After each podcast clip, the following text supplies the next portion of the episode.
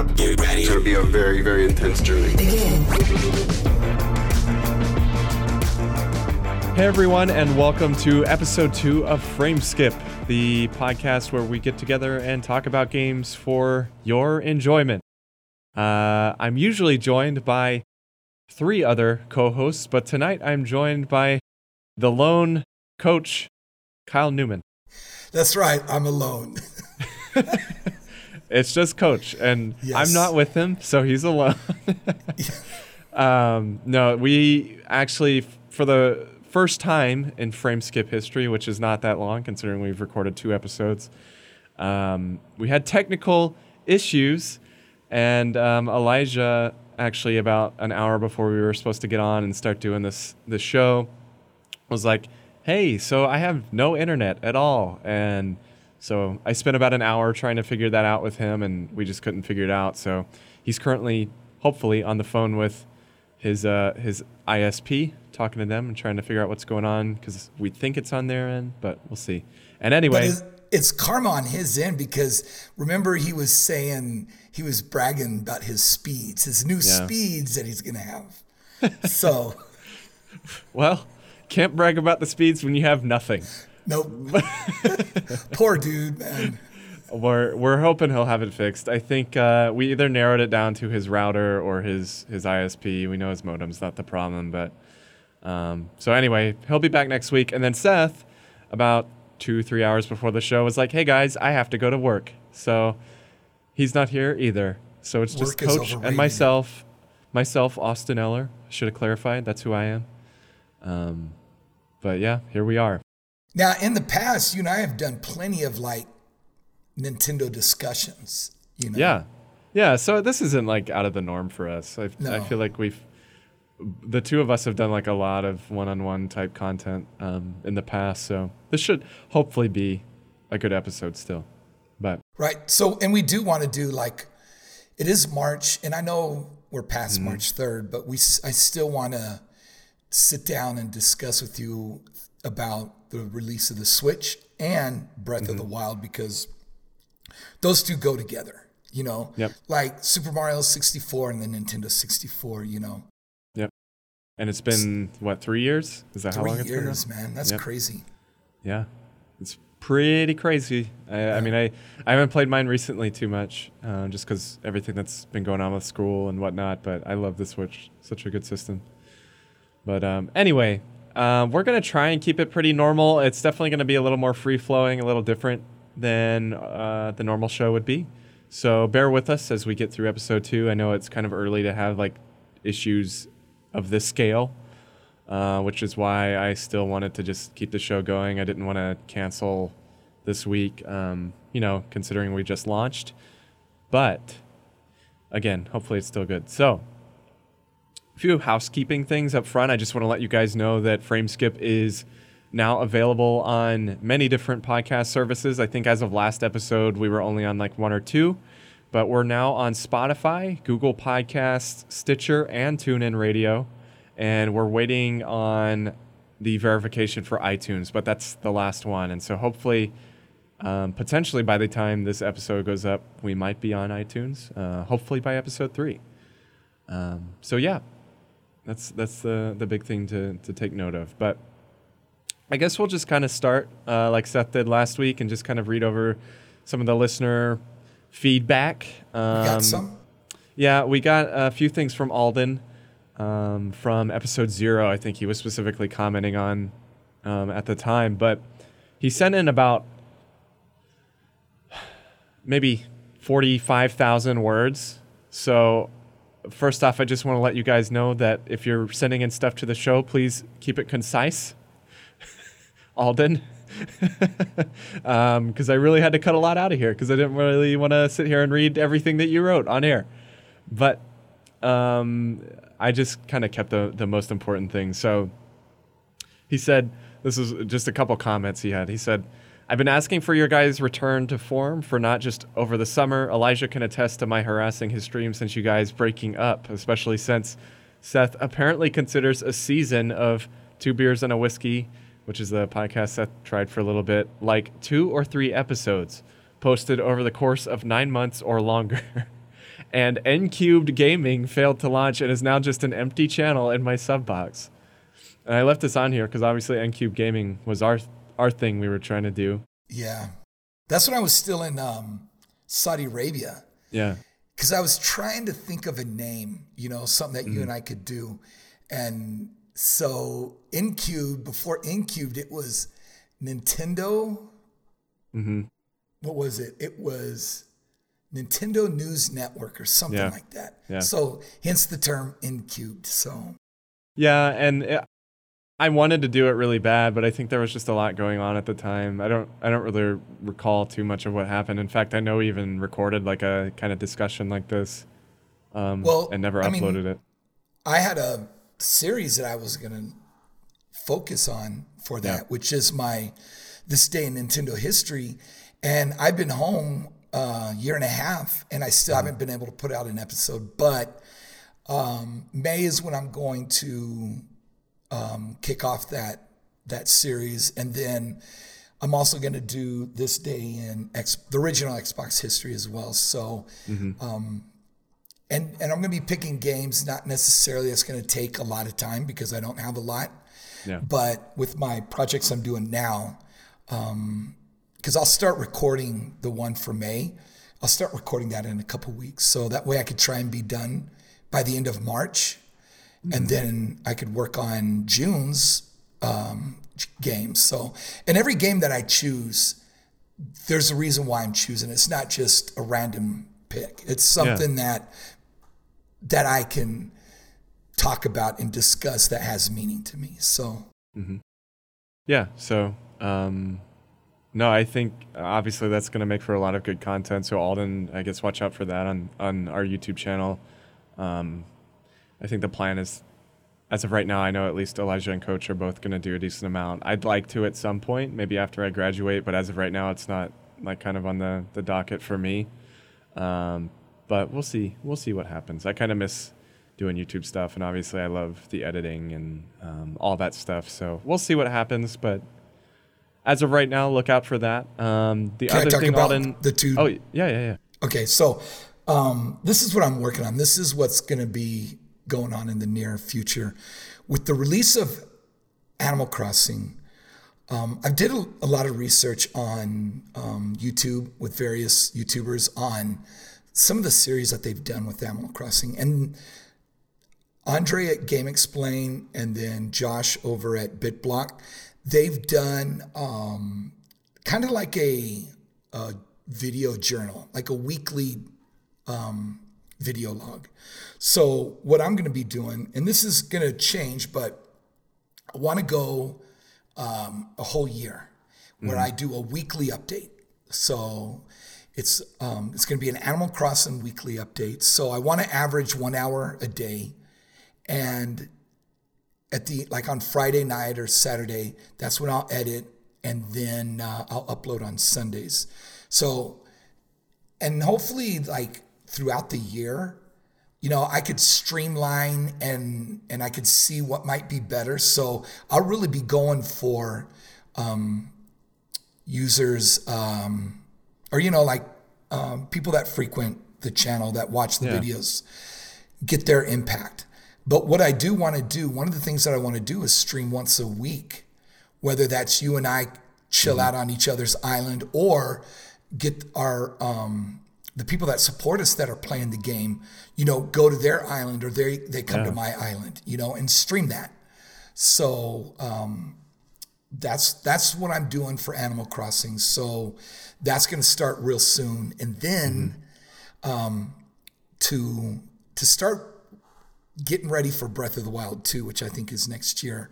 I'm going through Breath of the Wild and playing it like it's my first time, even though it's my 2nd mm-hmm. But I'm going to take each section, each region, and I'm going to get all 120 shrines. I'm going to try and get all of the armor sets that I like, you know, the major ones. And then uh, before I do any of the um, the uh, the divine beasts, I want to get the master sword and I want to unlock it. So I want to do trial of the sword, and that's the biggest thing I want to do. And then go through and take out the four divine beasts, and then of course Ganon. So, and what this is going to do is it's going to help me kind of think about what I want to do when Breath of the Wild 2 comes out or the sequel, whatever they name it.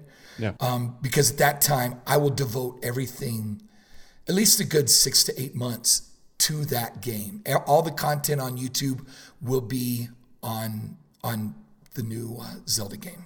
Yeah, and I think that's I mean that's a very specific topic, and obviously people you know are crazy about Breath of the Wild, so I'm sure it'll be the same with with the new game when it releases. So, um, but yeah, so I guess listeners look out for that stuff. Uh, we do have a YouTube channel. I think it's kind of hard to find right now, but we'll we'll provide um, more, I guess, ways to find that down the road once we actually get content up. And we do have a Twitch as well, uh, per Coach's point on streaming stuff. So um, all that stuff is coming.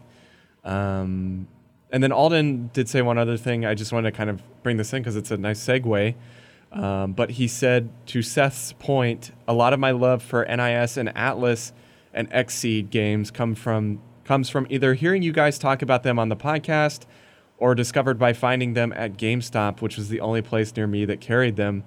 And I wanted to bring this up because for those that didn't listen to episode zero, we talked about how reports have been going around about GameStop um, really having a lot of financial struggles and um, managers, you know, being fired or whatever it may be, or let go, and things of this sort just kind of going on um, in this in this business right now. And first off, just to comment on what Alden said, I think that's a really valid point. I think GameStop typically has a pretty big selection of games that you maybe can't find at a place like Best Buy or Walmart or whatever it may be. I mean, there's definitely a lot of niche games that you can find there um, that can't be found anywhere else. And I know on episode zero, we all kind of agreed that like without GameStop, you know, it's just it, it, it would be a disappointing kind of consumer market for gamers to have no GameStop anymore. Essentially, I think was what we all agreed on.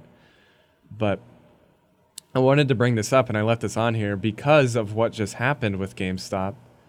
And I guess we'll just kind of flow right into the the news topics for this week. But this week um, GameStop announced that Reggie Fils-Aimé is joining their board of directors, and this was a pretty big news topic, I think, because you know he he just retired from Nintendo of America like pretty recently, within the last year or so, um, maybe last year and a half, but he retired, so that's one thing. So he, he's coming out of retirement just for this. But secondly, it's GameStop, and I think obviously he was the president of Nintendo of America, and I feel like to come over and, and join GameStop's board of directors, I think that's going to give them a lot of insight um, as far as somebody who's actually been involved in game development and you know the marketing stuff and everything involved on that front. You know, he's been on the other side of GameStop. He's been the guy that's that's been selling his games to that company and now he's within that company. So I almost wonder, you know, what's he going to do to kind of, you know, try and try and get GameStop back up to speed, or try and kind of get them regaining a little bit of uh, steam here in a in a landscape where they're kind of failing a little bit. Yeah. So let's say GameStop does fail, and those uh, niche games the way that you're probably only going to be able to get those is either pay high price on Amazon or through PlayAsia. You know, PlayAsia you could get some good stuff like the um, the Final Fantasy seven and 8 mm-hmm. uh, combo pack. Um, you could get on uh, on PlayAsia, so that's another place you could go. But hopefully, it won't have to come to that. Hopefully, um, GameStop will right itself, you know, and mm-hmm. and stop this downward spiral that they're heading into. You know, and one thing I hope that Reggie does is one thing that like was frustrating is when they were selling the Switch when it first came out.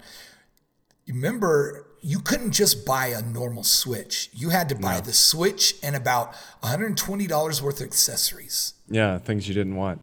Exactly. Yep. So it's crap like that that um, quickly needs to be uh, taken care of. And I don't know if they do that so much anymore, um, but we'll see. I mean, like, um, I know with the, um, there really wasn't a bundle with the Animal Crossing uh, mm-hmm. Switch. So we'll see. But yeah, I mean, it's not just Reggie. They they got a yep. former um, Walmart president and PetSmart chief. Yeah, so it was um, William Bill Simon or Simon, um, who this article from Polygon does not clarify, but it says he had involvement with Walmart, Cadbury, PepsiCo, and Nabisco. And then James J.K. Symancyk, I guess is how you pronounce his last name.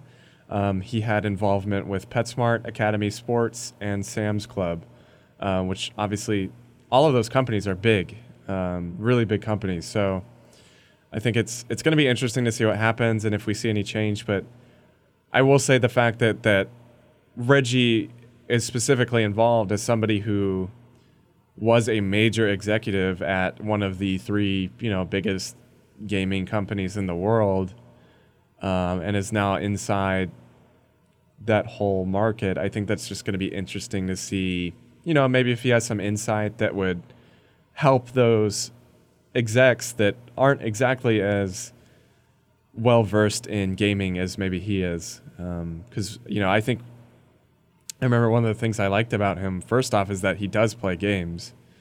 Uh, I'll never forget all the directs and stuff and seeing him play games. And um, I know there was one, actually, I think it was for New Leaf when they we're talking about Animal Crossing New Leaf, um, he like showed his town online and like all the progress he had made in his own save, and so I think it'll be interesting. You know, I don't know much about the other people on the board of directors of GameStop, but it's just nice to know that there's somebody there that's that's versed and, and knows what he's talking about when it comes to, to this industry, I think. So what do you think if you were in Reggie's seat, what would you do to let's say you were given nine months, right? Because we're in March. Yeah. So by the end of the year, what what would you want to do? What do you think you could do? Um, you know, I honestly really don't know. Um, I don't know what they're going to have to do to change it. Uh, you know, change their path that they've been on. Um, I you know I don't know enough about business standpoint as far as this actual market goes to really answer that too well. But what I will say is I hope I hope they really take a look at it and kind of think of some sort of innovative solution. Um, because GameStop is at this point, you know, there's no more game crazy. There's no more. What was the other one? was Babbage's one back in the day?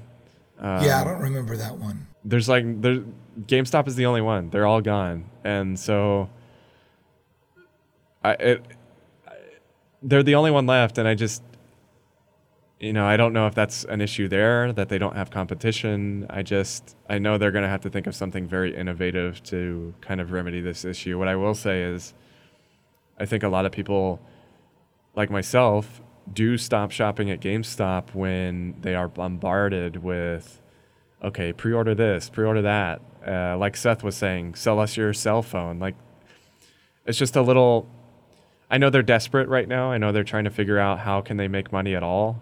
But what I will say is that at least the ones here in Athens, Georgia, um, back in the day when I used to shop at them seven, eight years ago, I haven't really shopped at them recently, but they would definitely kind of bombard me with power up rewards and, and all this stuff. And it was very much a turnoff, I think. I, I just wasn't really fond of of how they treated their customers and i know it's not really those employees fault it's more of like the the the company as a whole kind of setting those initiatives and and making those quotas but um, i would hope that that's maybe something that they can remedy personally at least well they are competing against walmart as far as the new games because new games at walmart are 50 bucks yeah that's a good point. 50 bucks. Yep. Now, I don't know about Nintendo games. Are, are they the same? Um, I think 60? so. I I think so. I think some of them are 50. I, I know it's not all new releases that are 50 at Walmart, but I want to say some of the Nintendo games are are $50, yeah.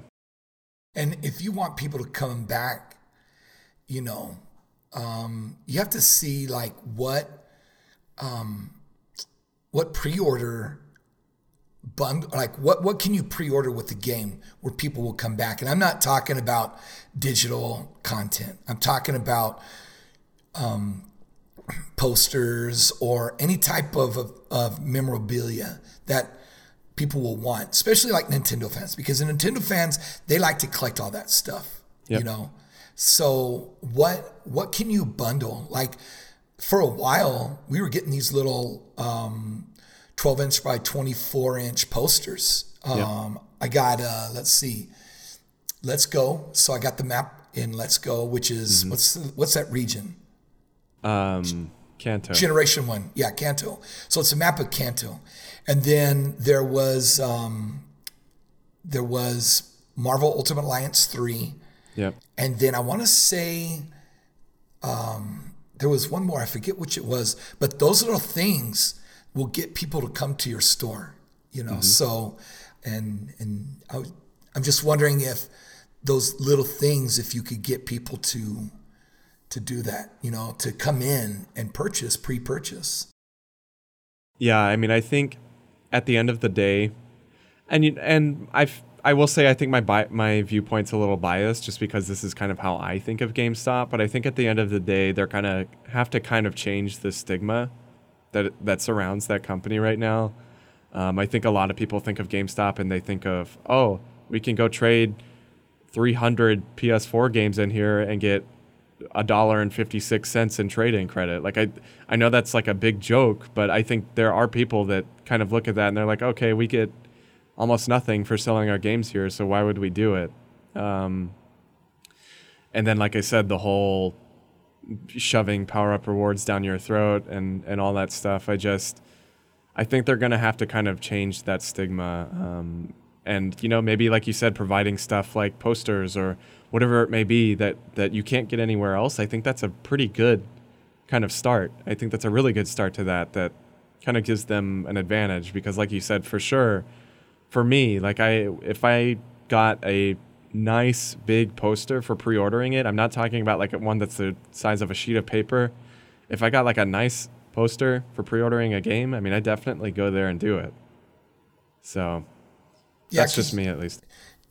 Because what I did is um, for two of them, I went and uh, I just I got um I, I had it framed over at uh, um, Hobby Lobby, and it's real cheap to frame stuff over there, you yeah. know. So, and it goes up on my walls. So, yeah, yep. those are those are like little things that I think that they could do to get people to come back to mm-hmm. buy new games.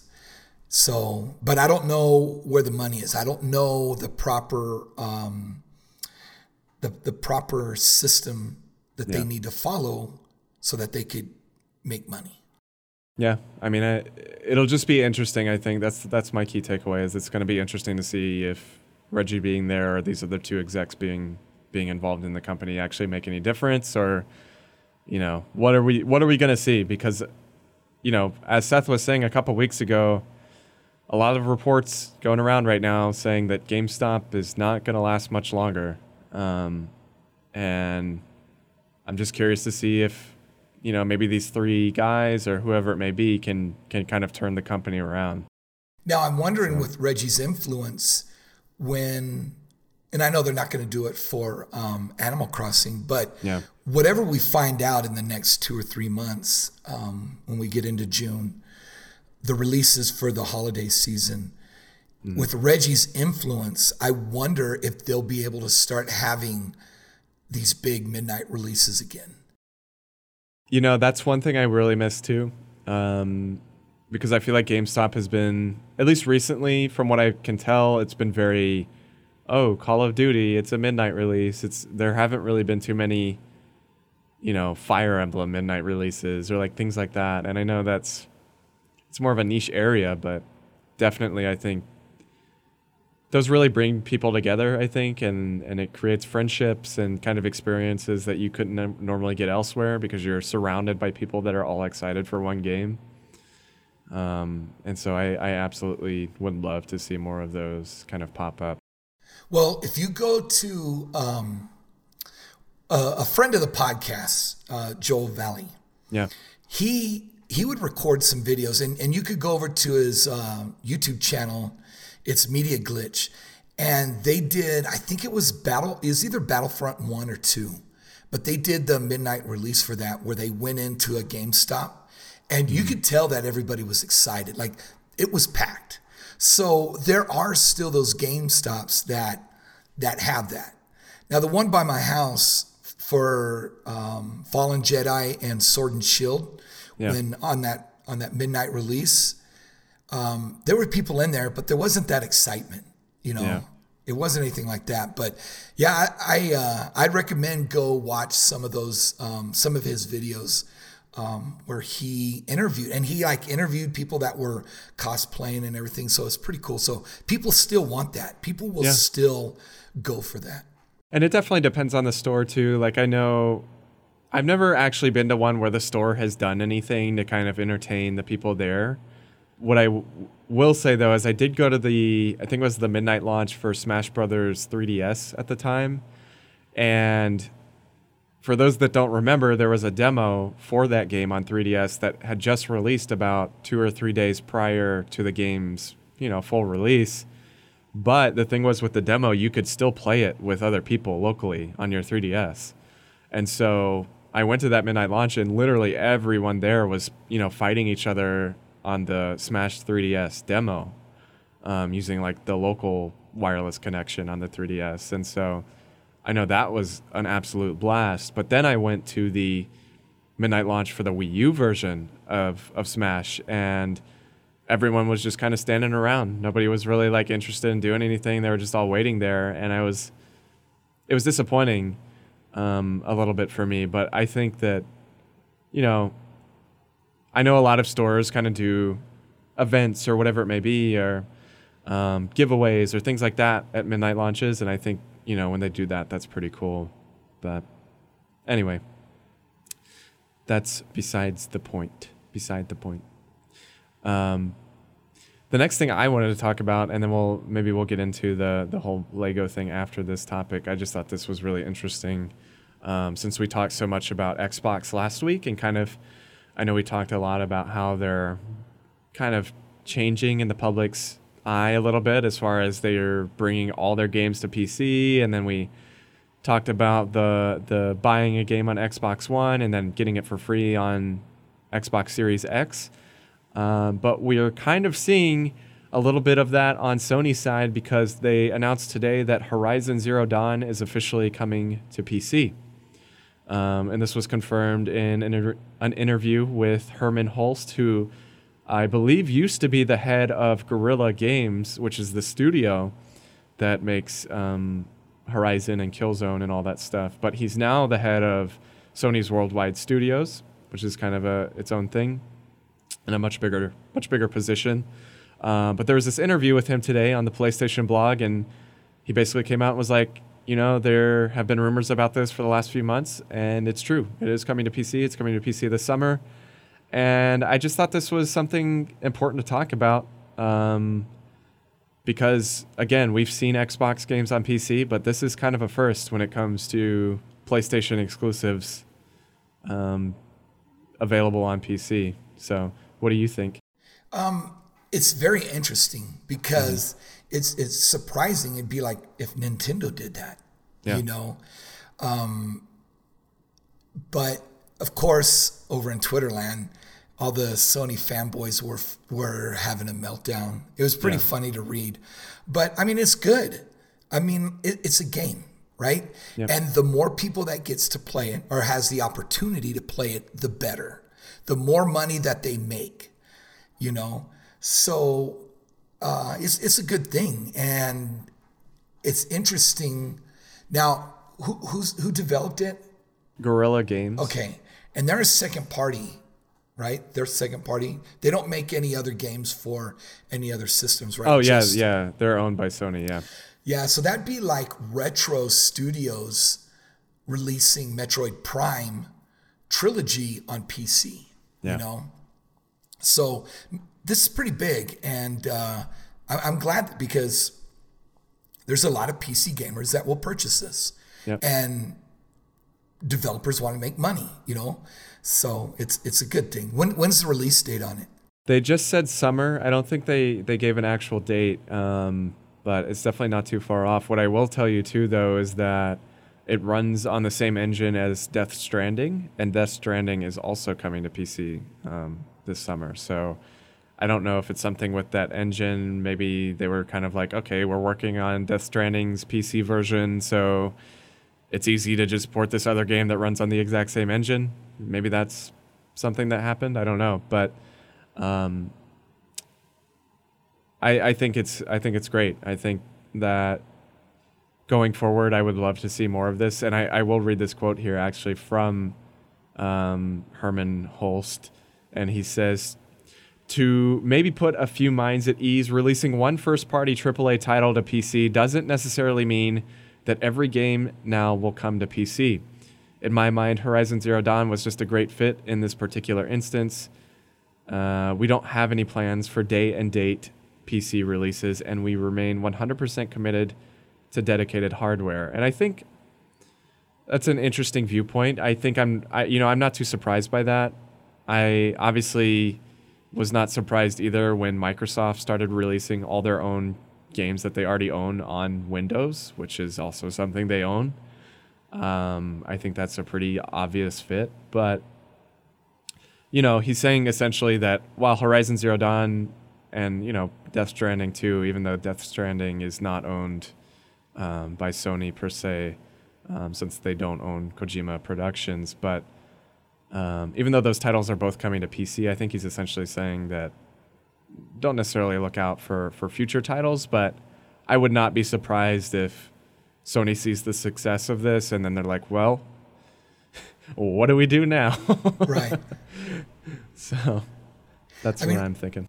Yeah, and just going back on the Metroid Prime thing, imagine because um, there's this YouTuber, G Man Lives, and he has amazing, amazing content, and he reviews mostly um, first person shooters. And he he set up his uh, computer to run Dolphin, and he did the mods so that he could run the Metroid games uh, keyboard and mouse. So that would be cool if we were at, to ever get that. But yeah, I mean that's a win-win um, with Sony doing this. Yeah, I think. I mean, I'd I'd love to see, you know, down the road maybe like Gran Turismo on PC or something where you could really push those settings and get a really incredible experience on on PC. Um, there's just a lot of stuff that I think would be awesome to have on PC. So we'll see, but I I wouldn't be surprised if down the road we get these quite a bit more often. Um, just based off of what what's been happening with Microsoft, and I'm sure they've been making a, a considerable amount uh, more money having their their games releasing on both Xbox and on PC. So, um, but Coach, why don't you tell us about a certain special partnership that was announced today? Okay, so Mario and and uh, Super Mario and Lego are partnering up. Um, this is from Nintendo Life, and it says the Danish toy firm is joining forces with Nintendo to create a range of toys which feature the world's most famous plumber and, judging from the teaser tweet, some kind of electronic connectivity. Because right on his chest, you know, if you look like right under the chin, there's a it's like a, a gold um, coin block, right, with the question mark, and uh, and then it's like his teeth are also kind of like the pixelated, the old school pixelated um, LED type of thing.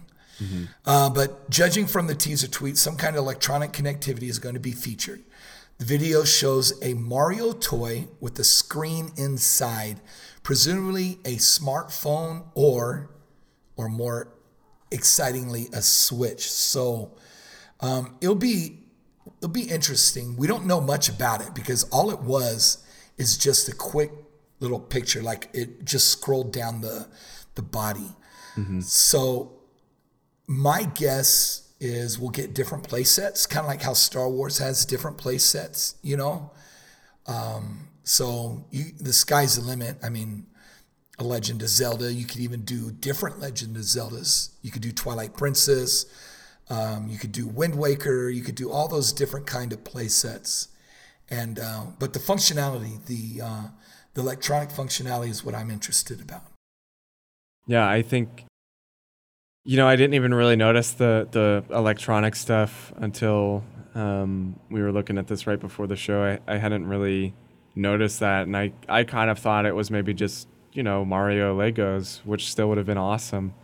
Um, but I think whatever this is, the potential of having some electronic component, um, and you can go find this I think on Nintendo's Twitter or Lego's Twitter if you want to see the full footage. But um, I think that's really fascinating, especially coming from Lego, who is typically, you know, an analog toy manufacturer. There's not any digital component to those toys at all.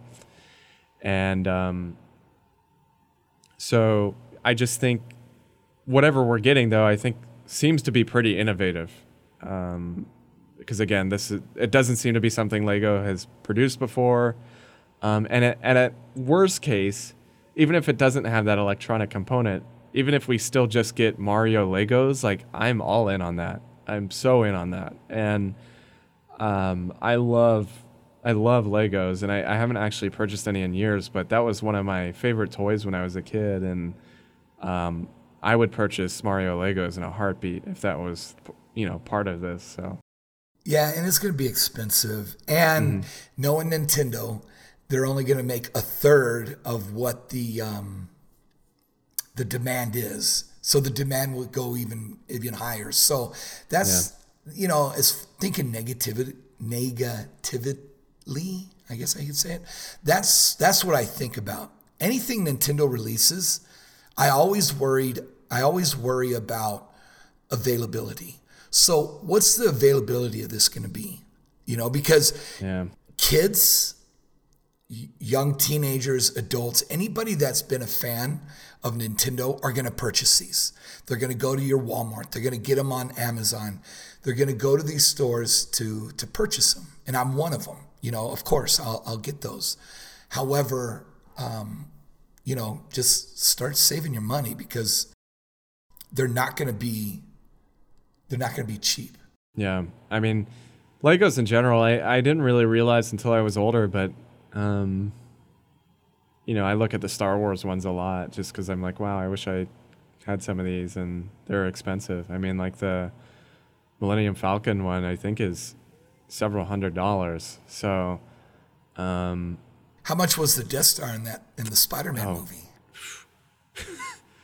I want to say those things used to be five, six hundred dollars, but I I don't quite remember. Um, I know when I was a kid, I always wanted that thing, and um, I just remember seeing the price and being like, I know my parents are never going to buy me this. So um, I don't know because I, I think they made a new one pretty recently um, and I, I don't know how much it, it was, but I know, yeah, Legos can be quite expensive. So we'll see what happens. I, like you said, hopefully they make enough because obviously if they're already expensive and then there's a shortage, that's going to push push the price even higher, and that's no fun. So, so who developed the Lego Star Wars games? Who was that? It's um, TT Games, I think. I don't know if that actually stands for something. I don't remember. Um, but I, I'm pretty sure they've made all of the Lego games. I don't think they've actually switch development teams ever. Um, okay. Traveler Tales. Yeah, yeah, yeah. Okay. Traveler Tales. So do you think they might be putting together a game? That's what I was thinking potentially too, because, you know, it does show that digital component. So I almost wonder you know, it's hard to tell based off of that video, but I almost wonder if that's, you know, like a game and not an actual physical, you know, Lego brick or, or whatever it is. Um, I wouldn't be surprised if that was the case. I wouldn't be surprised because typically Lego games are very family oriented. Obviously, Nintendo has a lot of family oriented games. I think that would fit really well. Um, I think it could also kind of turn out to be a more casual version of like a Mario Kart Smash Brothers kind of mix up like we have, where we have all these characters from different games in one game. I think that could be kind of another version um, because in past Lego games, like for example the uh, the Lego Star Wars or Lego uh, Marvel games, I think there's three of them, but you basically can play as like several hundred different superheroes from the Marvel games. And so I wouldn't be surprised if that was kind of similar here, where it was like, okay, you can play as Mario, you can play as Link, you can play as Samus, you can play as whoever all these characters are, if if they make a Lego game. Right. Um, but because I, I remember for the Star Wars, I only played the first one, mm-hmm. which I really liked. I bought it on the GameCube when it on the day it released. But the thing about that one is unlocking all of mm. the different characters, right? And they're not hidden behind some crazy paywall or anything like that. So this yep. was before that time. So you didn't have to worry about that. You wanted to play through and you wanted to be able to um, unlock like Grievous or Grievous, mm-hmm. you know, and um, so I don't know. We'll see. Um, they're pretty like repetitive. So at least yeah. that first one was. So um, it'll be interesting where they go with this. However, there was something that came out on the, uh, I guess on one of the the the twit the twits the tweets. Yeah. Um, they got a quick. Someone got a quick um, snapshot of it because I believe they took it down. But this was the the the text. It says Heard about the partnership between Lego and Nintendo? Question mark. The latest Nintendo Direct announced their existing collaboration. So that's very interesting. Yeah, um, I think I've actually kind of forgot about that until you just said that a second ago. Um, but yeah, I I have a feeling this was planned for a direct, obviously and was kind of made its own thing. What I'm wondering is, does that mean this this direct still exist exists, or that, um, you know, maybe it was canceled or or changed or whatever it may be, uh, rescheduled. Um, I'm just curious what that kind of means as far as the actual direct itself goes, um, because I think a major topic in the last, I guess, what's it been, like seven or eight months since the last actual direct, has been when is the next actual Nintendo Direct?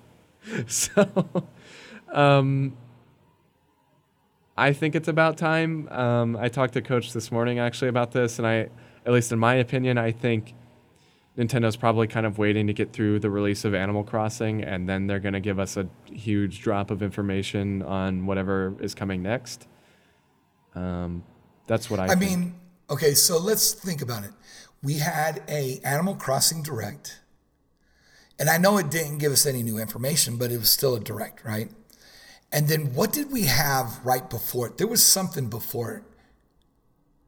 What kind of video did we get by them? Was it a uh, like an indies? Yeah, I think that this year is that what you're talking yeah, about? Yeah, because there was the Nindies, there was the Pokemon one. Oh, that's right. Okay, so there was the Pokemon that um there was the Pokemon Direct that was out in what like January, wasn't it? Yeah, and then there okay. was also the last Smash Fighter Direct recently too, which right. I think kind of disappointed everybody. But I mean, so we did get three videos. I know we're kind of off subject. We're like, you know, I mean, like this is every on everybody's mind that's a Nintendo fan because, of course, we want to know what's coming out because we literally know nothing. Like mm-hmm. we know we don't even know the date of um, uh, Xenoblade. You know, the remaster. Is it a remaster or remake? I think it's. I don't know entirely what it is. From my understanding, it runs on the engine that Xenoblade 2 runs on. So okay. I think that would be considered a remake. Right. Um, I think if that's true. But but we yeah. did get a, um, I guess it did get the uh, rating. I think I'm almost positive. So we know that it's going to be soon, and a lot of people are thinking May. Mm-hmm. For that, I, yeah, because I, I, there was that leak a, a, little while back about that. Yeah, I wouldn't be surprised. Um, Because what do we? We don't really know anything post Animal Crossing, right? Aside from that game. No, we don't. Yeah. There's, I mean, we don't know anything about Bayonetta. As as the only thing we know is someone from the team at Platinum said everything is going good, which is like okay, whatever. Mm. But um, yeah, we don't know anything. Like it, it's kind of fun though. Like it's mysterious, right? To see. Yeah what's I happening. Think, I think they do a good job at that. I think, you know, people can sit here and complain that there hasn't been a direct, but at the same time, I loved like last year, I think it was was it E3 when they came out and they were like, "Hey guys, we're remaking Link's Awakening completely and it's coming out in 3 months." And that's awesome to me. Yeah. Like I I love getting those kind of drops. I love being like, "Okay, this huge game that you didn't know about, guess what? It's out in, in 90 days." Um, so I'm hoping we get something like that. I'm hoping we really get like a really cool direct that is very kind of information heavy and really shows people what they want. Because I think it's coming. I think we can sit here and you know ask for a direct all day long, but um, I think the one we're gonna get is gonna be worth the wait. So. As long as it's not like E3 a couple years ago, where like 40 minutes was Smash. Remember? Yeah. Yeah, that was so okay. Nuh-uh. All right, so which is going to come first? All right? mm-hmm. Um, the the Zelda Wii U titles, you know, the the re- the remake and the remaster, mm-hmm. or are we going to get a new game? Not a new game, but are we going to get like something in the vein of uh, Link's Awakening, and like either any of the Game Boy or Game Boy Color games? You well, know, I guess it'd be Game Boy color. I think as far as which one comes first, I think we'll probably get the the Wind Waker and Twilight Princess pretty soon. Um, just because they've ported almost everything else from Wii U. I mean, I think those are some of the last ones to to port, and um, they would certainly hold people over until Breath of the Wild 2. I think that would be a really nice like fall release this year. Well, I would. Go ahead, sorry. No, I was going to say what I will say is that Link's Awakening was developed by was it Grezzo? I think it was. Mm-hmm. Um, so it was not actually even made by Nintendo, and so I almost wonder if there is a you know a Link Between Worlds type thing in development and, there. And I would be excited for that, but just fix fix the memory thing so yeah. that or either cap it at 30 frames per second so you don't get that big distinction. You know, mm that that was my only complaint about the game.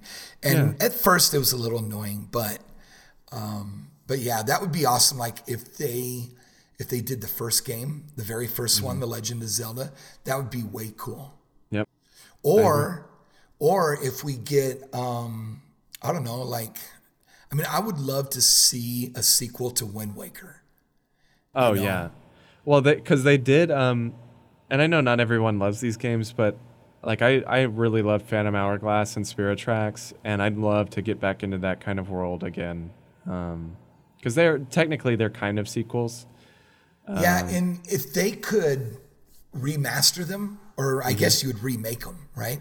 Yeah. If even if you use the engine, which is um, that the uh, mystery dungeon is on, because it, it has that kind of um, cartoonish feel to it, you know? Mm-hmm. If they use that engine to create, to remake those two games, but use regular controls, then that would be huge. I, that would, I think that would keep Zelda fans like they're, I think that would appease them at least during the holidays if that's what, what we were going to get. Mm-hmm. You know, a double pack, that would be way cool. Yeah. And then because I, I, keep saying I, I'm thinking the sequel to Breath of the Wild will be next year. Yeah, I think it's for sure either next summer or next fall is what I'm thinking. Um, and I would love it for next fall. Like, just yeah. take your time and make it like how this was. Yep. Um, speaking of, for our last topic, I'm going to end it off here. And actually, I was going to end it sooner, but this just came up. So this is kind of breaking news. Um, and kind of kind of topical considering we're talking about directs and games getting announced and things of that sort. But um, Devolver Digital, who obviously is a massive publisher, they publish a lot of indie games. 13 minutes ago, they tweeted out, cancel your E3 flights and hotels, y'all. And then Wario64, who's a pretty well known kind of industry insider, responded to that and said, word is official announcement coming soon. So it's looking like E3 is not happening. It's looking like that's that's a thing. Yeah, and you know, I mean, like that was already starting to be a sinking ship this year, even yep. before the um, the coronavirus. Yep. You know, with Sony not coming back again, and who else pulled out? Someone else pulled there out. There was, was um, somebody who was involved with like the actual show. I think it was iam8bit or something. Okay. I don't I don't really know their full involvement, but I want to say they were like one of the lead like people involved in putting the show on, um, and they like dropped out like and a couple weeks Geoff, ago. Geoff, what's his face? Geoff Keighley. Yeah, Geoff Keighley. Geoff Keighley. not going yeah, for the first time ever. And and something happened though with him. There was something that pissed him off to where he's like, well, "I'm bouncing." Well, do you know? I know what it is. Last year, um, the I think it's called the ESA is yes. is the company that basically puts on E3. Um, they accidentally leaked the names and personal information of every media, basically every person that had a media badge at E3 last year. So every journalist, every games journalist had their their personal information leaked from E3, and that pissed people off. People were furious. Um, and I'm pretty sure that's the reason Geoff dropped was because of that. Yeah, but it was so late in the game though. Like, yeah, it's it's not like he dropped right after E3 last year. He's like, yeah. you know what, this is gonna be my last one. He did this like what was it, a month or two ago? Yeah. So it wasn't that long ago. Yeah. So yeah, but I knew that happened. I knew there was that leak, and maybe it's just something that they were doing that he just didn't feel comfortable about. Yeah. And he's like, nope. Yeah.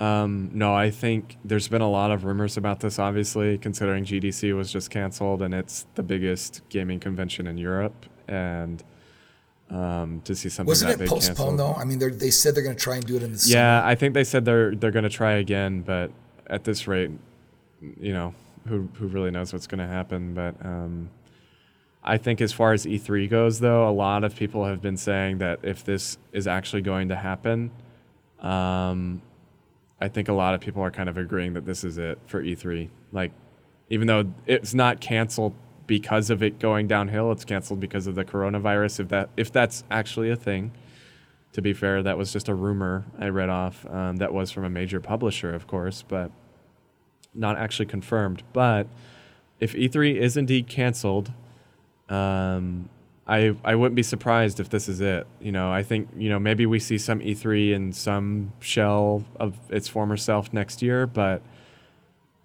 obviously companies are still going to announce their games. They're still going to figure out how to announce them when you know when they're not at E3. And I have a feeling they're going to see what Nintendo and and um, and Sony are doing, and kind of seeing how much money they save by not actually going to this convention, and just going that route from here on Imagine out. Imagine if once all this stuff dies down, you know, hopefully, yeah. you know, yeah. no pun in, but yeah, hopefully, um, like maybe next year, what if Nintendo just did their own conference where they rented out, because they're in Seattle, right? Yep. Yeah. If they were the, um, I guess where the super, Seattle Super, uh, the Supersonics used to play, mm-hmm. the, super, the Sonics yeah. where if they just rented out that place and they they had all of their you know all the games and all of the uh, indie games and it, it was like their own PAX East you know mm-hmm. that would be something cool if if that turned into it I would try and go to something like that well and you know like when Sony was doing PSX I thought that was really cool and I I don't know why they stopped doing that, to be honest. I really wanted to go those years they did that, but that's essentially what you're talking about is Sony Sony did do that and people loved it. It was But was it in Europe though? No, it was in it was California. Okay. Yeah. Um, it was Sony's own thing and they had, you know, not just their exclusives, they had kind of like a PAX type setup where they had indie games and all that stuff. But they also had like cool panels from like developers at Sony and things of that sort. And I think that'd be awesome Um, you know, if there was like a Nintendo or even a, a Microsoft version of that, I think um, I I definitely try to go to one of those, and um, I would I would love for PSX to come back because I I never had a chance to go, and everyone always said it was really cool. Um, but I guess it's been two three years now since the last one happened, so who I really mean, what knows if they happened did there? something like BlizzCon or Yeah. even with QuakeCon? Because QuakeCon, there's just so many games by Bethesda that are showcased there, right? Because I mean, Yep. Quake, you know. Um, but if they did something similar to that, how amazing would that be? You know, know. just have, you know, they could have your, um, you could have your biggest um, Smash Brothers uh, tournament. You could have just um, legacy systems up, so you could play through different Mario games and you could have all the indie developers out there showcasing their games. There's a lot of good things that they could do, you know, and just sell a bunch of crap, you know. Yeah. Yeah. But anyway, uh, I guess that kind of brings everything to a close. I think we're kind of good on topics this week, and actually, I'm kind of surprised that we were able to talk this long. But um, yeah, so hopefully, it was still a good show. We'll be back next week with our normal stuff. Hopefully, Our normal crew. yeah, our normal dudes. Hopefully, hopefully uh. Elijah will figure out his issue. Well, supposedly he just did. Supposedly everything's good now on his end, so that's that's a, a good sign if that's the case. Um, but if you want to follow us on social media, you can do that at FrameSkipPod on Twitter, uh, Facebook.com slash FrameSkipPod. And then you can send in some questions to us if you want to get them right off on the next episode and have us answer them. And they can be kind of about anything you want them to be about. Uh, but you can send those in at frameskippodcast at gmail.com. Or you can go to those previous social media pages and send them in there. And I'm trying to think, I think that's about it. So, um, anyways, thanks you guys for listening. I hope you en- enjoyed this kind of abnormal show. And we'll be back next week. So, uh, what is it that Seth says? Seth says, "Get you some." I don't. I don't know. I don't really like that. Peace. So, get you some.